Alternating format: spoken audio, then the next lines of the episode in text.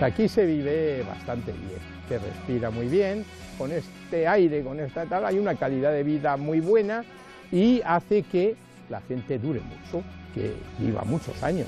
Mi madre, por ejemplo, tiene 102 años, va a hacer 103 dentro de unos meses y está tampita, está estupendamente. Se llama Pedro José María de Pablo y es el orgulloso alcalde de Campisábalos. Campisábalos, un pequeño pueblo situado al noroeste de la provincia de Guadalajara, muy cerca de los límites con Soria y Segovia.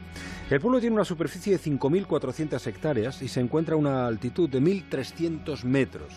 En él están censados 65 vecinos, aunque en invierno no viven más de 20. Y como muchos pueblos del interior, en verano puede llegar a superar los 2.000. A la hora del almuerzo, a la del mus, si prefiere, los habitantes se juntan en el único bar del municipio, en el Mensario, donde se puede ver también alguno de los trabajadores de la planta eólica de esa localidad. Campisábalos no tiene estación de tren.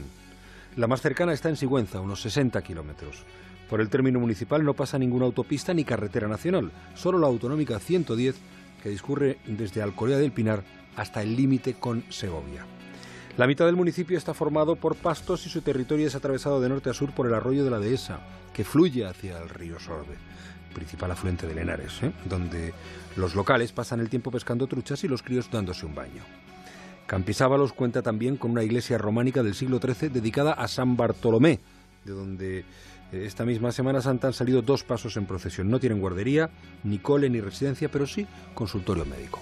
Pues bien, este pequeño pueblo de Guadalajara, que les acabamos de retratar como si fuera una guía turística, tiene mucho que ver, pero sobre todo algo muy importante que contar. Ha pasado a la historia. Porque según la Organización Mundial de la Salud, la OMS es el pueblo más limpio de España. El tercero del mundo donde mejor se respira.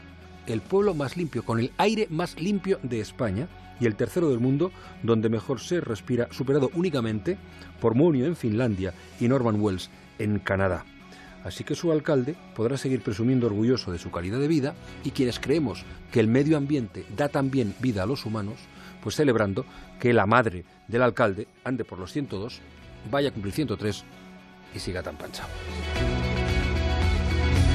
Más de uno. Juan Ramón Lucas.